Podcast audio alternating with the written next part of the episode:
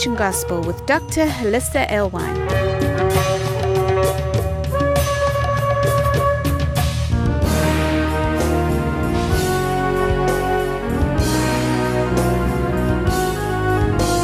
Join us around our Shabbat dining table as we explore the Torah portion.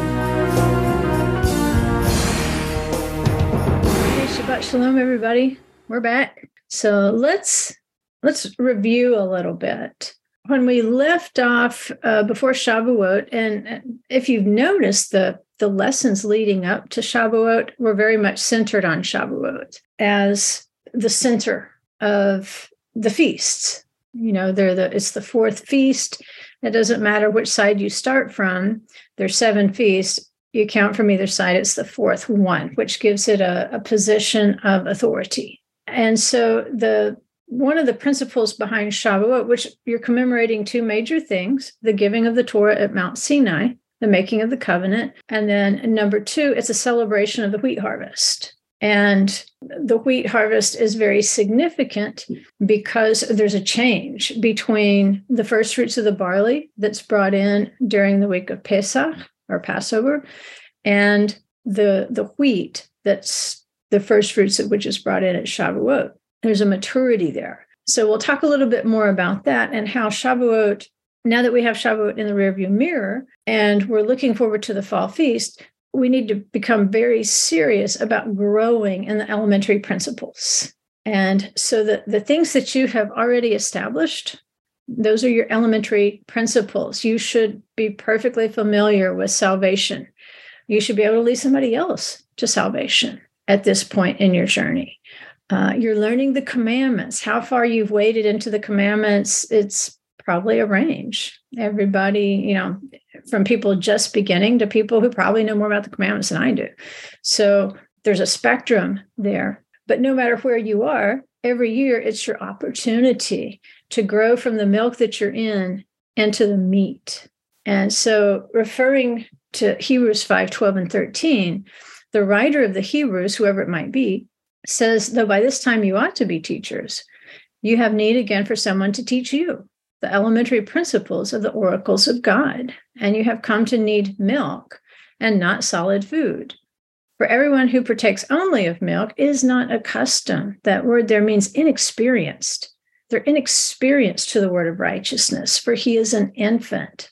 So every year, you are going to have a chance to grow from your new infancy every cycle of the feast every year uh, you you'll go back into the kingdom like a newborn baby and you will be given a new set of tasks a new set of principles another level to engage. And the the people to whom this writer is writing apparently I, I hate to call it backslidden but they've just not grown. And if we see that every year he's going to start us off as babies again now, it doesn't mean that we need, need to go back to the very first things, the things that we already know. It means that we're probably going to be babies relative to the new things that we learn. And so we haven't been experienced in those new things yet. So we're kind of babyfied as it pertains to the, the next level that we could learn, uh, to the deeper meanings of the commandments that we could learn. And these folks not only have they they not grown apparently they really have a need to go back and revisit the basic principles. And that's not uncommon. You know when people start studying the torah and they really get into the deeper things it's easy to lose your way. You forget the foundations. You forget the foundations of salvation. There's there's so many basic principles. And because we're fascinated with the new things that we're learning we start running everywhere my my example is that especially with the internet even though we're using the internet there's a downside to using the internet for study and not meeting with a fellowship once a week to study the torah portions because the torah portions each week will help your roots to go down. Your roots will go down and you will mature.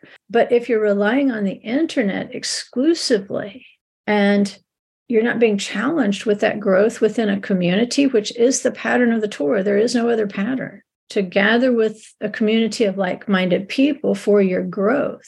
And because we just run all over the place reading the things or trying to learn the things that are interesting to us in the moment, our roots may not go down. They may just keep running out and out and out. They the roots might be running on top of the ground. So you might have lots of root work, but if a big storm comes, it's real easy to get ripped up.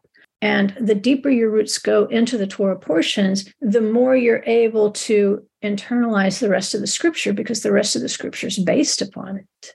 And so it is possible that you knew the elementary things and all of a sudden now you need the milk again because you're not really being established in your faith. You're not being experienced in it. You're learning lots of stuff, but you're not doing it. There's no practical application to what you're learning. And there's a lot of stuff that um, people learning the Torah they they get lured into because it looks good.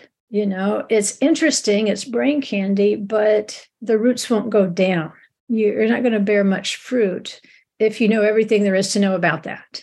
But if you know everything there is to know about a commandment, the, the foundational scriptures, there's a really good chance you will be bearing good fruit because the roots go deep. And even in times of famine, those roots, those tap roots, will be way down where there's good water. Right. So that was a, a pattern that's going to help us understand how the, the feasts are designed to help us grow, to grow each year. Uh, we might think we're grown up, but then as we start on that journey of the feasts again, he'll grow us up again everybody comes into the kingdom as a little child. There's there's no reason for arrogance. You might say well you know i've memorized five books of the bible or i i speak perfect hebrew or i can you know read hebrew i can do this i can do that. We have to be really careful what we're proud of because every year we have to go back into our study like a little child and become experienced at a deeper level. So there's no reason to be proud of what you know when he's going to ask you to know more things and become experienced in more things each year. So, we're going to look at a particular blessing that was given to one of the tribes of Israel and see how that patterns for us our growth so that it becomes a never ending cycle.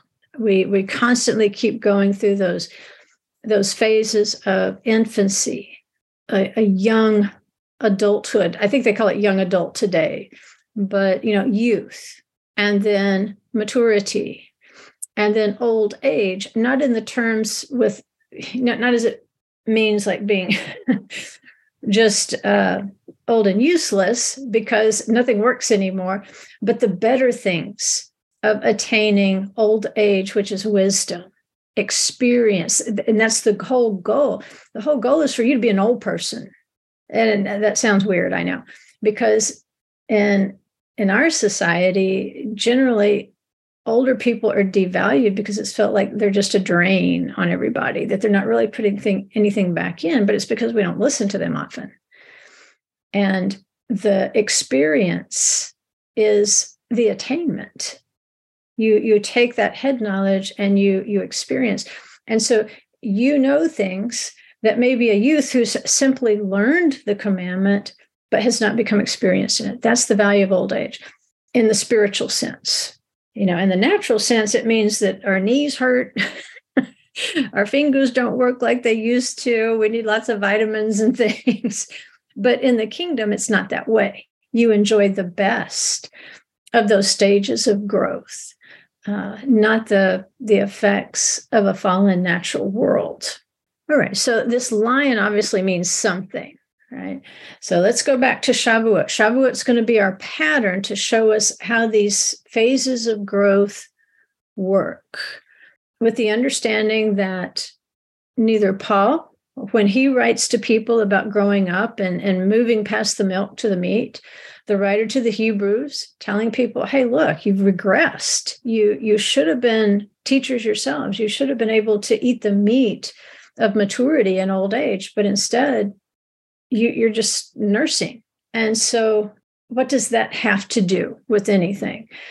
Well, in Acts chapter 2 at Shavuot, remember one of the traditions is, and I think Acts 2 bears that out, that at Mount Sinai, the Torah was offered to all the nations. And out of all the nations, there was a remnant among each nation that they desired that covenant, but only Israel as a nation, an entire nation said, We will do and we will hear. So they were given the Torah to guard, to keep. And the nations would have to come through Israel in order to be joined to the covenant. And then in Acts chapter 2, we can see this is exactly you know what we're seeing is exactly what the tradition is is that you've got proselytes who have come into jerusalem from the nations to celebrate shavuot. They're already on the journey. They're moving in not moving out. So this has to to be part of that remnant. And a way was made for them to come in. And the proselytes from the nations they could take this message back to the nations and speak the languages know the culture and begin to evangelize so one of the the things we do is uh, along with the verses from psalm 119 as you're counting the days of the omer you also read psalm 67 psalm 67 because you can see that growth there as as we move from passover to shavuot which is going to open the covenant to the nations and the remnant among the nations. Psalm 67 is read each day during this count to remind Israel to look, you know, these people will be coming. Keep your eyes open and look for them. And these peoples too are expected to mature, mature in the covenant. If this is what they want, then they will then, once they're they're brought into the covenant, yes, they will start out with milk like everyone else, but they will begin to mature in their cycles as well. And the goal is to mature to a state of Sukkot. We'll, just kind of make that term up for now. Mature to a state of Sukkot. And here's a little bit of Psalm 67 that would help us understand why the nations are coming in. It says, God be gracious to us and bless us, and cause his face to shine upon us. Selah. And that's our Torah portion this week. It contains the Aaronic benediction. And here's this remnant of the benediction. And even though that benediction is used to bless the children of Israel, let's look at the rest of the psalm that your way may be known on the earth, your salvation among all nations. Let the peoples praise you, O God. Let all the peoples praise you. Let the nations be glad and sing for joy. For you will judge the peoples with uprightness and guide the nations on the earth. Selah. Let the peoples praise you, O God. Let all the peoples praise you. The earth has yielded its produce. The people are the produce of Shavuot. God our God blesses us. God blesses us that all the ends of the earth may fear him. So, along with Shavuot is not just for the children of Israel a reminder that it's time to grow up again, it's time to grow again, mature again into the, the mature produce. See, the earth has yielded its produce, it's yielded its people. And so out there with these peoples, the nations, they will be called in too. A way will be made to call them in. And then they in turn will acquire his way. It says that your way may be known on the earth. How can his way be known if those who are in covenant do not mature in his word, in his way? His way is the word, by the way. And so it, it takes the peoples to be involved in this process in order to take that word of salvation back to the peoples and in turn in turn start new cycles of growth among the peoples. So here's just a basic paradigm a basic drawing if if you're able to see it. Uh, using the menorah using the the basic seven branch menorah as a template. And you know, as you look for the feast information, you can find it in Deuteronomy 16, 9 through 10, also Deuteronomy 16, 13 through 17, as you're looking over into the fall feast, Leviticus 23, 33 through 44. The feasts are all over the place, but those are good places to start. So we see there's a, a week of Passover, a week of Passover plus one day, plus one day. You say, where does the plus one day come from? Well, if we read very technically in the Torah, there's going to have to be certain conditions in order to offer the Passover lamb. And so the chametz would have to be cleared out technically the day before the first day of Passover. That would be part of the process. So we're adding an extra day to the front end of Passover, which is going to create eight days of Chag Hamatzah or unleavened bread. And it's during that week that we offer the first fruits of the barley. On the other side, the twin to Passover is going to occur during Sukkot because Sukkot is an eight day festival. There are seven days that you live in the sukkah. And then in the eighth day, you come out of the sukkah and you're still going to rejoice. It's still part of Sukkot because it's the eighth day. If it weren't part of Sukkot, it would be its own day, but it is a special day. Nevertheless, it's attached to the first seven days. So it's a part, but the same. Uh, kind of the same thing with that extra day on the front end of Pesach. It's a part because it's part of the cleaning process and preparation process, but not really part of the the things that the the offering of the lamb are going to kick off for seven days. So we, we've got these odd little eighth days that are part of but set apart, that are matching. You've got a twin, you've got a pair there. Well, in the middle of them is going to be Shavuot, Shavuot, which is the Feast of Weeks. So in the Feast of Weeks, of course, you bring in the wheat, you bring in the finest of wheat, you bring in the grain. You will have matured from the barley to the wheat it's time to put away the milk. Of course, at Shavuot, the tradition is to eat dairy products. Not only is it a land flowing with milk and honey, but Shavuot is a reminder to us that the fall feasts are only a summer away, and we need to have matured to our Sukkot. As we continue our walk, as we continue to walk in our sealing of the word, uh, and that's what uh, I believe it's Isaiah said, seal up the Torah among my disciples. That's what happens at the covenant. It's sealed up at Shavuot. And you have to continue walking from Shavuot. And so you, at this time, uh, you you should have collected all the barley, but you're just beginning to collect the wheat. Just beginning because this is the first fruits of the wheat. There's going to be a large amount of wheat still out in the field. You're only bringing the first sheaves.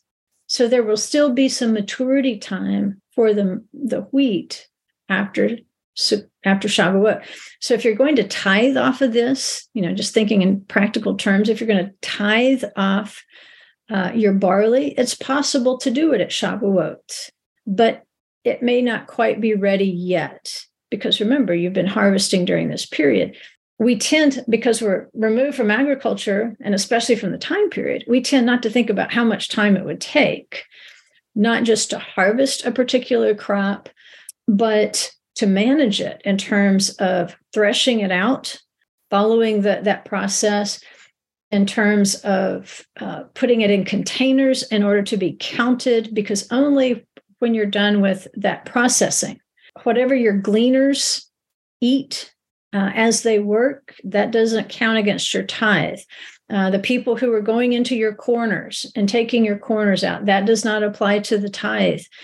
If, say, the ox is working and eats some of the wheat or the barley, that doesn't go into the calculation. Only when you've prepared everything. That's when you take an accounting, a reckoning, and it's from that that you would pay your tithes. And so that may not be done by Shavuot for the barley. It definitely will not be done for the wheat. You haven't had time yet. So at the end of days, right, think of each feast as having a high Sabbath. And these are going to be the special days. So at the end of days, at the time of Sukkot, you're going to have the Feast of Ingathering, where everything that you've been uh, not just harvesting, but processing for accounting. And of course, you don't uh, have to bring your tithes to the temple itself. That that would be quite a, a feat to bring your whole tithe into the temple. You brought the tithe into the storehouse, and in the Levitical cities or in your local city, you would have priests and Levites, and you could take that tithe to them uh, it could be managed by them. It, it didn't have to be brought into the temple. That would be kind of onerous to manage. Would you bring first fruits? Sure, you could bring your first fruits into the temple. That's going to be way more manageable. And so, with processing time at Shavuot, now you're going to start harvesting wheat. You're going to start processing wheat. The grapes will begin to ripen at Shavuot. Remember, there's lots of microclimates in the land of Israel. So, depending on where the vineyard is planted, it might ripen sooner in the summer or later in the summer. Your olive oil won't be ready. The, the olive trees are not ready. Uh, you might be collecting from the fruit of the ground. You might be collecting from the fruit of the tree. You're collecting all these things. And so processing continues through those summer months. So at Sukkot, at this time of maturity, you can uh, bring in your first fruits from the wine vat, from your grapes, from your threshing floor, because now you've had processing time. You can bring in from the fruit of the ground, because your ground crops are going to be ready by then in terms of vegetables and so forth, and the fruit of the trees, except for the olive tree, should be ready by then. You, you've had processing time for everything. You've had a lot of work to do from Passover to Sukkot, but that's the Feast of Ingathering. Okay, so you can see there, there's a maturity of everything right there. So let's look at the blessing on Judah from Genesis 49, 8 through 12, which helps us to envision this process of growing based on how the feasts fall in the year from just this minimal barley, which is considered animal food, by the way. Barley was considered animal food, to the wheat, which is fine. You know, that's that's a great offering. Uh, that's the staff of bread. Until by Sukkot, everything has been brought in except one thing. And we're going to look at that one thing. But here's the blessing on Judah. And listen to how many times the lion is mentioned here. Judah, your brother shall praise you. Your hand shall be on the neck of your enemies. Your father's sons shall bow down to you. Judah is a lion's whelp. From the prey, my son, you have gone up. He couches, he lies down as a lion and as a lioness. Who dares rouse him up? The scepter shall not depart from Judah, nor the ruler's staff from between his feet until Shiloh comes. And Shiloh is thought to be the Messiah. And to him shall be the obedience of the peoples. To him shall be the obedience of the peoples. The peoples. Hmm. All those peoples out there that are coming into the covenant, that's not what most people like to hear. that, that, that's a portion I think a lot of people would like to skip over, but we can't because it's right there. To him shall be the obedience of the peoples. Primarily, you know, at the end of days, it will be to King Messiah. But King Messiah is part of this tribe and this blessing on Judah. He ties his foal to the vine. The vine is important here because remember the, the grapes, the first fruits of the grapes, they come in at Sukkot. So you know what time period this is tied to. And his donkey's colt to the choice vine, right? Again, that's taking you to Sukkot. And you say, well, wait a minute, wasn't there a thing at Passover where Yeshua uh, came riding on the, the colt of a donkey. Wasn't that Passover? It was. You see that embedded into this blessing?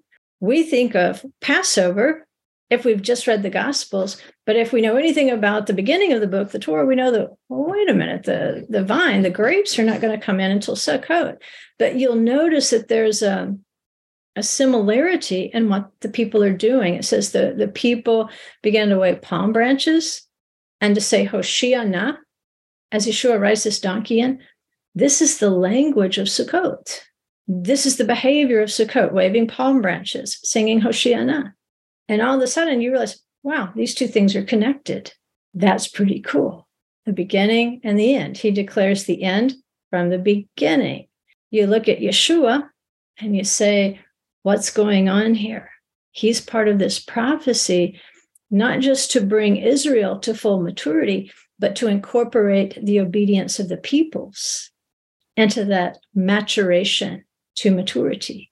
He washes his garments in wine. Remember, wine is what you drink at Sukkot. Not that you wouldn't drink it at Passover, but because it's associated with the first fruits. And his robes in the blood of grapes. So we've got the vine, vine, wine, wine, basically. his eyes are dull from wine. Okay, so we've got vine, vine, wine, wine, wine. And his teeth white from milk. It's like you can hear the, the brakes going on right there. Wait a minute. His teeth are white from milk, But the prophecy has just given us a GPS of Sukkot vine, vine, wine, wine, wine, and all this milk. Where does that come from? Again, we can go back up here and see how do you mature? Well, if you don't have teeth, then you're not going to eat the mature meat. If you don't have teeth, you really have no business drinking wine. wine is not for babies, milk is for babies. And we can see this in this blessing of Judah. Through Judah and through the Messiah, we can see our growth from milk, our teeth white from milk. Once we grow teeth, then we can begin to engage in the maturing process to go from the milk to the meat, right? So let's look at, at how the lion is helping us understand the vine, vine, wine, wine, wine, milk thing that's going on here. We'll look at it again in relation to the three foot festivals Passover, Shavuot, Sukkot. Uh, we know that Passover is the first principles. That's your milk. That's your foundations, your first principles. But then we grow, just like he brought them out of Egypt and then he took them to Mount Sinai and he gave them the Torah. He didn't just give them the big two or the big 10. As they stayed there, Moses began to teach them the rest of it because they had engaged in a covenant and said, We will do, we will hear. You, you, Moses, you go ask him the rest of it, and then you come back and teach it to us, which is exactly what he did. And then as they grew, they were growing toward a particular Sukkot. And I think the particular Sukkot we're interested in is the millennial reign. You know, each year as we as we walk through Sukkot, we're practicing, you know, life in the millennial reign when everything, when all the harvest has come in and we've grown to a maturity.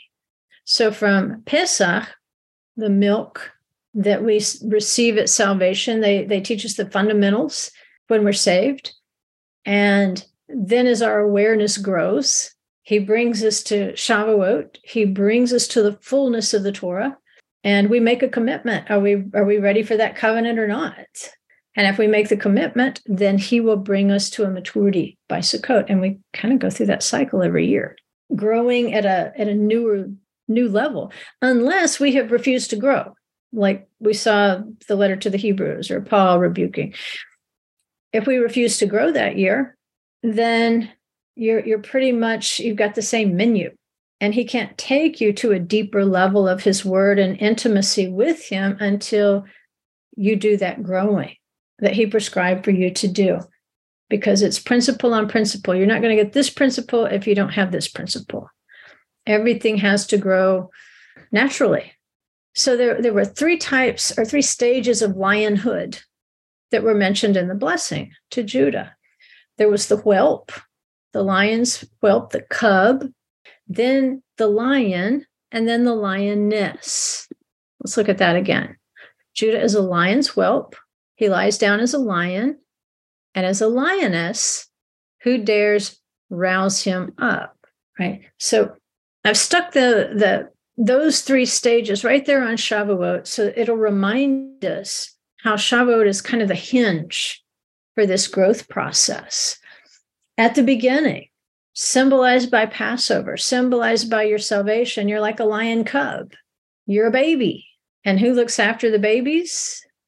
Well, in a lion's pride, mom pretty much. Mom does most of the hunting and taking care of the babies, and and the the king of the jungle pretty much just sits there and looks pretty, and then then comes to supper.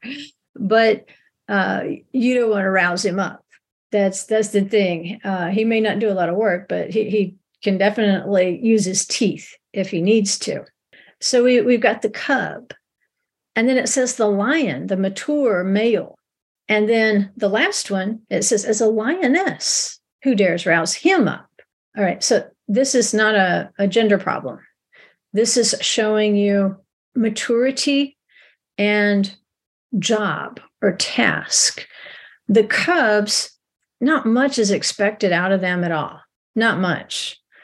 Um, they're basically their assignment is to grow. Listen to mom and grow. Then you you get to the the mature lion stage but then he mentions the third is the lioness. What does the lioness do? Well, she is going to, again, she, if it's just a lion, where the lioness actually does most of the hunting, uh, you know, obtaining the food. But the important thing on this paradigm, I think, is the lioness is going to bear the young and protect the young and nurse the cubs. She's going to nurse the cubs. So what's happening here is the the closing of the circle from cub to mature lion. And then for the lioness, she will, in her maturity, the lioness will have babies and then she will begin to nurse those babies and bring them to maturity. And so the cycle never ends. No matter which stage you're in, you're in cub, lion, or lioness. Uh, remember the apostles, was it in Thessalonians? Was it Paul who said, Remember that we were gentle among you as a nurse cherishes her children? That, that nursing part of apostleship the, the lioness, he brings that up that when you're dealing with cubs, you have to give the pure milk of the word. But it's also their responsibility to grow. They can't keep following mom around all the time. They have to grow in the word, they have to grow to maturity. And so we go through that cycle each year. The lioness, what will set her apart? I mean, remember, it's barley at Passover, wheat at Shavuot, other things will mature in the interim, but you're not going to get the first fruits of the wine or the olive oil until Sukkot. You can have the first fruits of the other things just because of the growth cycle. But the wine and the oil are very exclusively associated with Sukkot because that's their time. Uh, but the olive oil is very much like the lioness when we look at her position as uh, we could paste that over there on Sukkot because she's starting the, the new cycle. In fact, in the synagogues, they'll re-roll the Torah scroll at Sukkot because you've gotten to the end of the Torah readings. You re-roll it, and now you're back at the beginning again. You start again with Bereshit to show you that there's no beginning and there's no end to the word. The lioness is functioning in that role she's showing you that there's there's really no beginning and no end. It's just a cycle a renewal of the cycle. And so the wine and the olive oil they have a, a special place here at sukkot. The olives are just beginning to ripen at sukkot. I mean just be, if you've ever been in israel at sukkot you've probably seen people out there harvesting olives because they are just beginning uh, to turn black and you'll see them spread the blankets out underneath and, and start harvesting. Uh, so it's only a first fruits. And like I said, we have to pay attention to what would be the processing time in, in the natural realm. Well, you still might be processing your wine because at Sukkot, you're going to have new wine, new wine.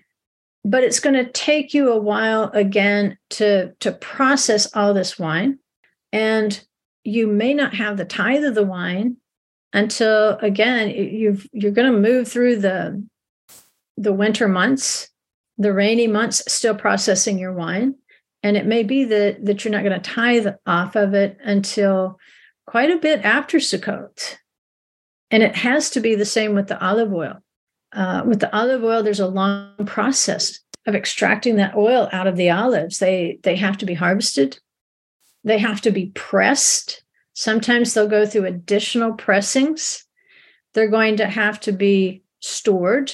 And it's typically a cooperative effort. It's not just one person, it's going to take a, a whole community of olive growers to take the olive through this processing time. Yeshua spent his evening after the Passover in Gethsemane, Gethsemane, which is right across the valley from the Temple Mount. And it means olive press. And he was literally pressed out there until he was pressed so hard, olive oil didn't come out of him, but blood did. He was being pressed. And so, again, you can see at the Passover, he declared the end from the beginning. He might have been about to be the Passover lamb, but he's on the mountain of olives. He's he's in the olive press. So you know now that there's a reason there's three types of lions mentioned in Judah's blessing because this is the the tribe of King Messiah. The cub in Hebrew is gur, gur aryeh, gur aryeh. So they're translating that out as a young lion or a cub. There's an interesting play on the word though. Gur, uh, which means young, shares the same root for ger, which is stranger, a sojourner. So the cub is standing in as the newcomer to the covenant. And one thing to remember is even though the tribes had different blessings, it's not thought that, well, Judah gets this blessing, but Naphtali gets that blessing, but Dan gets that blessing. That's not the way it works. They all shared all the blessings. It's just that particular blessings were more characteristic of certain tribes. And so, just like you might see um, maybe a type of Messiah in Samson, a lot of messianic characteristics associated with him. He was not the Messiah, but he was a prophecy of Messiah. He was from the tribe of Dan.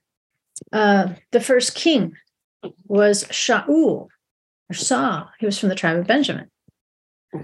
Um, but the particular blessings, they they were more concentrated in that particular tribe.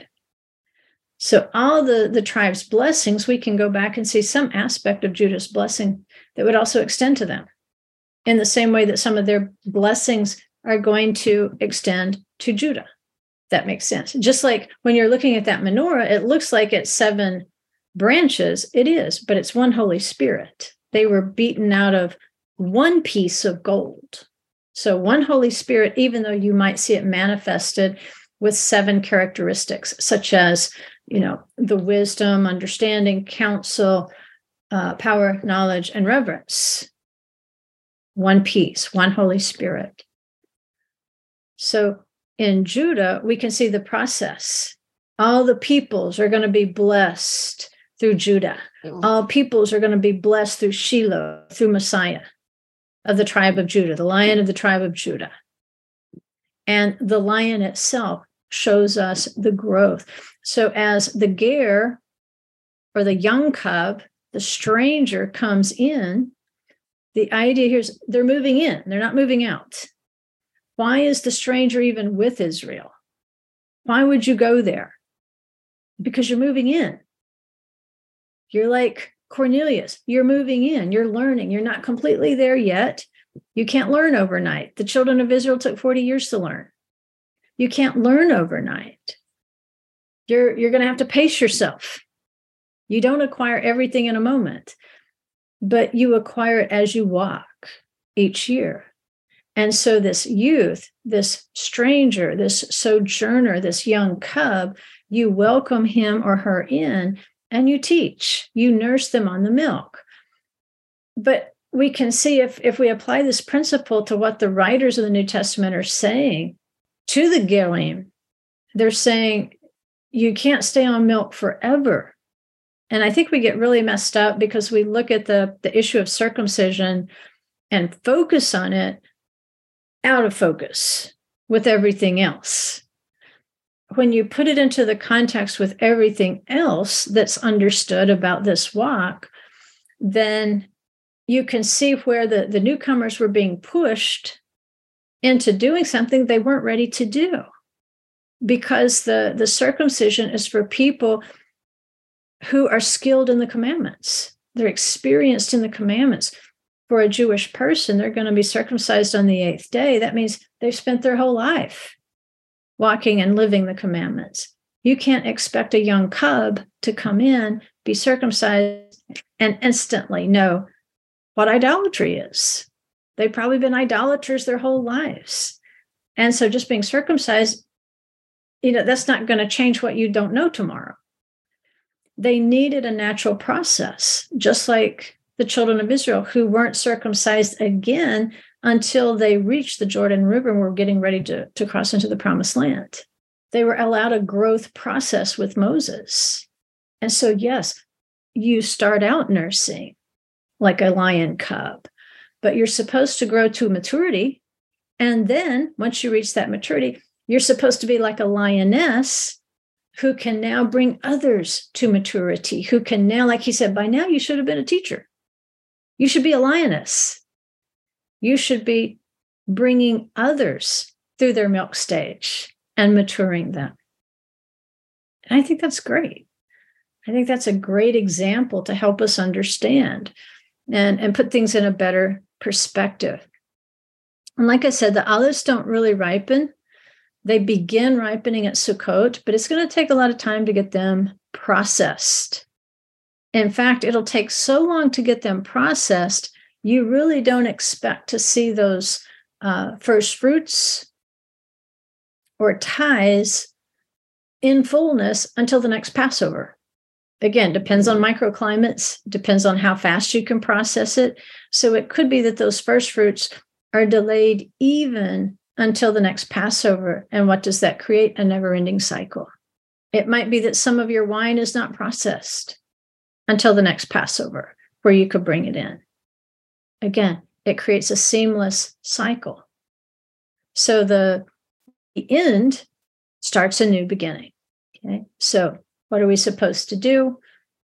We're supposed to grow from our Passover milk until we're ready to sit down at the banquet and eat solid food like grown-ups. Right? The inheritance is for the mature. Uh, it's just like a, a six-year-old cannot inherit well he he can on paper inherit his father's corporation but he does not have the skills. He will have to be tutored. He will have to learn things. He will have to acquire things in order to inherit the the supervisory role over his father's corporation. So until then is that period unimportant no, it's very important because everything that he learns between that time and when he takes over the corporation is going to give him the skills to be able to administrate.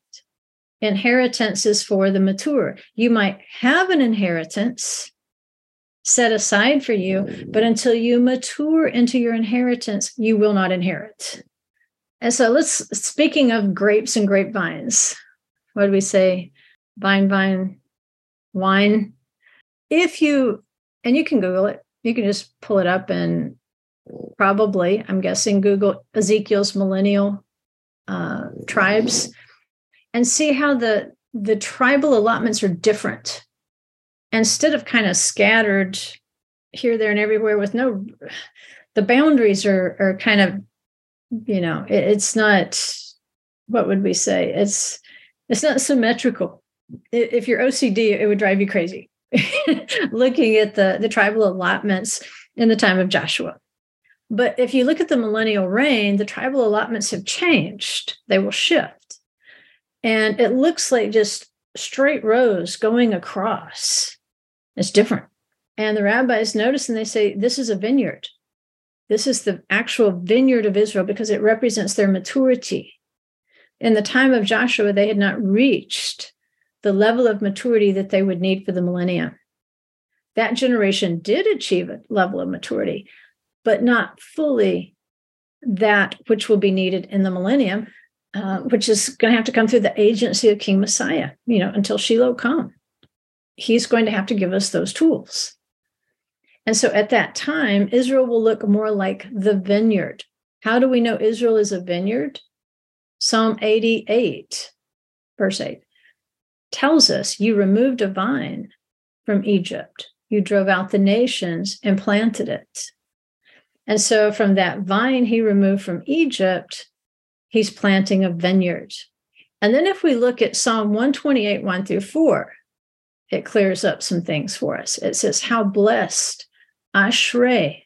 Kind of remember that for next week. We're going to talk, talk about the tribe of Asher and how it represents a blessing on daughters that's hidden within the text.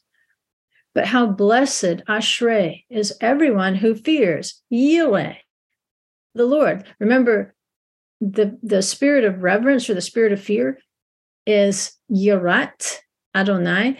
And so it's the last of the seven spirits of Adonai. It, it lines up with Sukkot. So it's like there's a maturity. If you fear Adonai, you've achieved a level of maturity. And then we're told the reverence of Adonai is the beginning of all wisdom. Wisdom is the first one. See how they're seamless? Sukkot to Pesach. Pesach leads to another Sukkot. Sukkot leads to another Pesach. So, how blessed is everyone who fears the Lord, who walks in his ways, who walks in his ways. That's his word, that's his covenant, that's his Torah. When you shall eat the fruit of your hands, you will be happy, ashrei, and it will be well with you. These fruits, remember, you you rejoice with these fruits of the ground at Sukkot in maturity. Your wife shall be like a fruitful vine within your house. Right? The fruitful vine is Israel. The house is the temple. Your children like olive plants. And if you go back to that Hebrew word, it means like the little slips, the little tiny you know, uh, shoots that you'll take and you'll transplant. You'll start a new tree from one of these. So your children will be like olive slips around your table. Behold, for thus shall the man be blessed who fears Yireh, the Lord. Remember, Yireh, Yirat Adonai, the seventh spirit. It goes with your seventh feast, which is fullness, which is maturity. So if your wife will be like a fruitful vine, within your house, then she's like the lioness. Hmm. Israel will be like the lioness. And what does she have? Children like olive plants. Remember what we said about the olive plants? They're just beginning, the trees are just beginning to yield at Sukkot. So just like the lioness, you know, having new cubs, the same principle is here. Your wife will be a fruitful vine within your house, your children like olive plants. So there will be a new crop that that begins. There will be new cubs by mm-hmm. Passover, right? And so as we look at those tribal allotments, we can see why he's using a vineyard to illustrate why those tribes will be arranged like a vineyard in the millennial reign, because they will have achieved this level of maturity. They will have achieved this fruitful vine within the temple. And what will happen? Now they can begin to disciple the nations. They will have children like olive plants around the table. Why hmm. at the table? Remember the table, the banquet of solid food is at Sukkot. And so at Sukkot, the children can hmm. engage the table. They can get that vision because remember, you know, Zechariah, he says in the millennial reign, the nations will go up to Jerusalem at the Feast of Sukkot, the Feast of the Nations.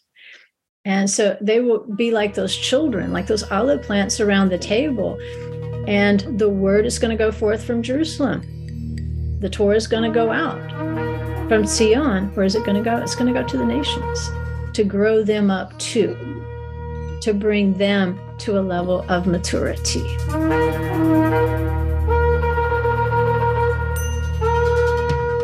Thank you for exploring the Torah portion with us.